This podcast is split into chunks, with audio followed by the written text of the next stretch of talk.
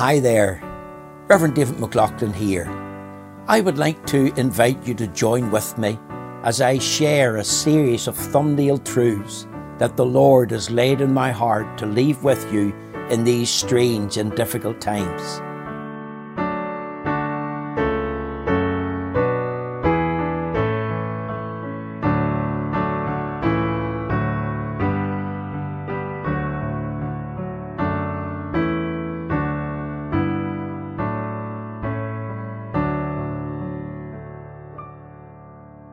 My thumbnail truth this afternoon is taken from 2 Peter chapter 1 and the verse 2. It reads, Grace and peace be multiplied unto you through the knowledge of God and of Jesus our Lord. I was thinking this week of the words, the knowledge of God. And I've discovered there's 29 references in the Bible to these exact words, the knowledge of God. Our text, 2 Peter chapter 1 verse 2, is the last reference that's given. That got me thinking, what do I believe about God? I believe, of course, in the existence of God. There's a lovely story told about a man who was ill. That man, of course, was an atheist. He was lying in bed. The doctors and nurses were attending to him. Of course, he didn't believe in God. He was proud of that fact. He hadn't discovered that the Bible says the fool have said in his heart, There is no God. But he had this sign above his bed, God is nowhere. And he prided himself in pointing all his visitors to this particular sign. One day his little granddaughter came to visit him. She was learning to read, and he asked her to read something to him while he lay in bed. And this is what she read God is now here. She reinterpreted the sign. Of course, the old man, who was the atheist, began to tremble because he remembered that he had heard in church as a young boy the preacher preaching, Awake to righteousness and sin not, for I know that ye have not the knowledge of God. I say that to your shame. I don't know whether that old man, who was an atheist, ever trusted Christ and got right with God, but he certainly trembled that day when he heard the words, God is now here. How do we know that God exists? We know that God exists from the book of nature. The Bible tells us the heavens declare the glory of God, and the earth showeth forth his handiwork.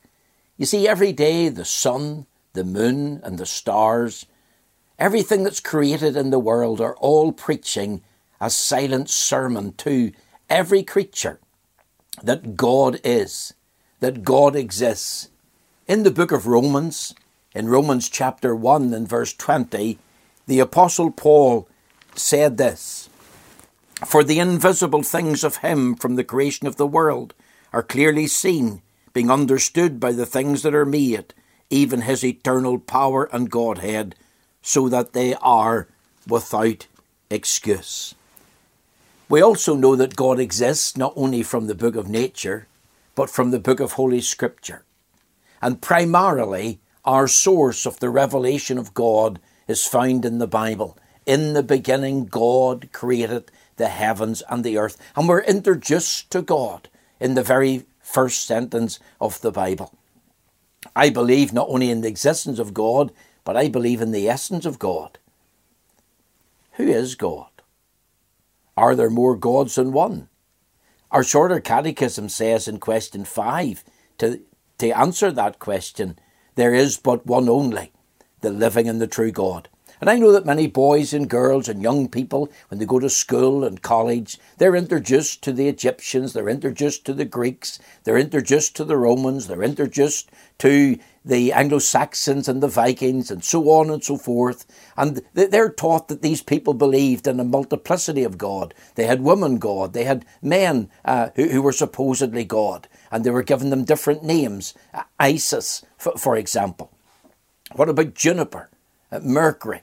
uh, Thor, uh, Diana of the Ephesians. But I want to tell you, these are all false gods. They're not true gods. That they're dead gods. They can neither see, nor hear, nor speak. They're not all seeing, all knowing, and all powerful, like the God of the Bible. Now, what is God like?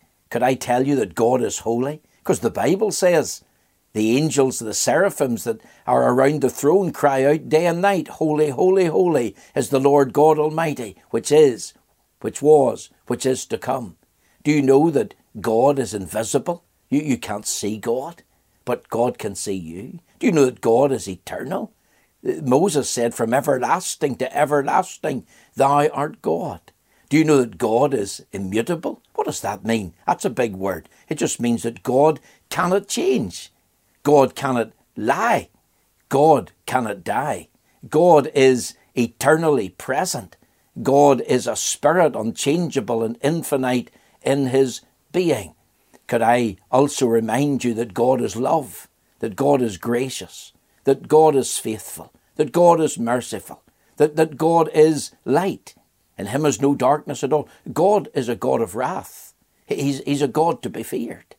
And whenever we begin to examine the scriptures, it opens up to us this tremendous truth about who God is. You may have even heard the word Trinity used about God. It's not found in the Bible. There is but one living and true God, but that one living and true God subsists in three persons Father, Son, and Holy Spirit. How could I explain the tr- Trinity to you? I cannot. It's a mystery. If I hold up my finger, you can see one finger, but this finger is made up of bone and blood and skin, but it's still one finger. Uh, Patrick, he of course, when he came to Ireland and uh, to convert the heathen here, he uh, used the shamrock as an illustration, three leaves in, in one shamrock uh, to explain uh, three in one and one in three. We cannot really explain it. It's a mystery. We've got to bow the knee and accept the revelation of it in the Holy Scriptures. But could I also leave with you this thought? I believe in the experience of God. The, the Bible tells us, but God who commanded the light to shine out of darkness have shined in our hearts to give the light of the knowledge of the glory of God in the face of Jesus Christ. God has revealed himself. God wants to be known. God can be known. The Bible says, Be still and know that I am God. And you can know God intimately. You can know God in a wonderful way. You can know God eh, even in a, an experimental relationship. Uh, this very uh, afternoon, do you know Him? Is He the Lord your God? Can you talk about that today? Could I tell you this story as I finish? Years ago in Aberdeen, I remember speaking to a lady in the door and she said to me in a Scottish brogue, Dinna he talk to me about God, for what has he ever done for me? Could I tell you what he's done? He sent his only begotten Son into the world. Do you know that the Lord Jesus was born for sinners, lived a sinless life for sinners, died an atoning death for sinners, rose again bodily from the dead for sinners, and all who trust him, they become the children of God. The Bible says, But as many as received him, to them give he power to become the sons of God, even to them that believe in his name. And you can have the name Christian. You, you, you can be a child of God through faith in Jesus Christ. You see, God reveals himself in the person and work of his dear Son. And primarily, this is how you can know God. It's great to learn about Him in the book of nature and hear that testimony. It's great to read about Him in the book of Holy Scripture and say, I believe that God is. But do you know Him experimentally? Do you know Him as the Lord your God? The answer to that question could only be found in Jesus Christ. Remember, He said, I am the way, the truth, the life. No man comes unto the Father but by me. He said to the disciples in the upper room, If you believe in God, believe also in me. For in my Father's house are many mansions. You'll go home to the home of many mansions through the knowledge of God in the face of Jesus Christ our Lord. It's through this means that God's grace and God's peace can be multiplied to you at this time. Thank you for listening today. God bless.